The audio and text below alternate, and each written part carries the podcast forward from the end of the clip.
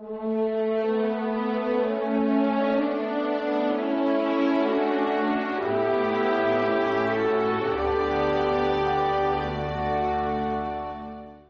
esta generación no se le dará más signo que el de Jonás. Mucha gente, algunas personas, le preguntaban a Jesús, danos un signo. ¿Por qué tenemos que confiar en ti? Y de hecho, todavía sigue pasando que las personas dicen, ¿por qué? ¿Por qué los católicos? ¿Por qué Jesucristo es distinto? ¿Por qué es mejor? Eh, que nos dé una señal. Y curiosamente Jesús dice lo mismo que dijo hace dos mil años.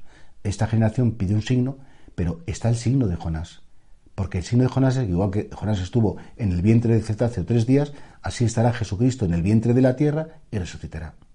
Para nosotros, la resurrección de Cristo de entre los muertos es esencial. Fijaos que toda la cuaresma es un caminar con Cristo hacia su cruz, pero no para terminar en la cruz, sino para terminar en la resurrección.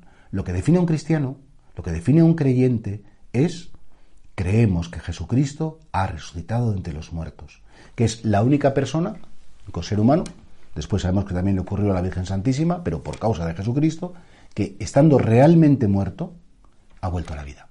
Y esto, repito, es lo, la señal de identidad de los cristianos. Todo el mundo sabe que Jesús es un personaje histórico, todo el mundo sabe que Jesús murió en la cruz, todo el mundo sabe que Jesús dijo una doctrina preciosa, pero no todo el mundo acepta que Jesucristo eh, está vivo. Como estamos vivos, mucho mejor que nosotros, como es lógico. Y por eso creo que esa señal de Jonás es el signo que tenemos que aceptar.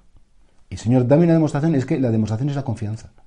La demostración es que tú te fías de mí porque te fías de mí, sabes que tienes muchas razones para aceptar desde el sepulcro vacío, el testimonio de los apóstoles, los testimonios históricos. Es decir, hay muchas razones más que suficientes para decir, Señor, yo quiero creer en ti, yo apuesto por ti, yo acepto todo lo que enseñan los evangelios, siendo libros que he visto que en otros aspectos son históricos, literales, pues en este también, como es lógico, no van a tener que mentir en un punto y en otro no mentir.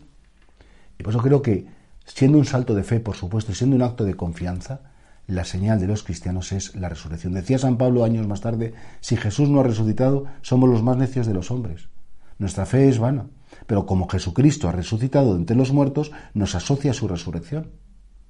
El signo de Jonás, el signo de la resurrección, repito, es tan esencial que si tú no crees que Jesucristo vive ahora que Jesucristo es un personaje del presente, que interactúa contigo, que le puedes contar, que Él te cuenta a ti, que vivís una relación de amor preciosísima, que te lo encuentras en el centro de tu ser, te lo encuentras en la Eucaristía, te lo encuentras en los pobres. Si tú no vives la fe, entonces, así desde la resurrección, no eres cristiano.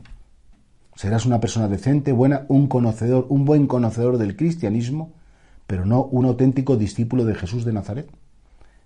Porque si no, realmente hemos dado más importancia a las opiniones del mundo, a las opiniones de la razón, frente a la propuesta de vida de Cristo. La señal de la resurrección es nuestra identidad.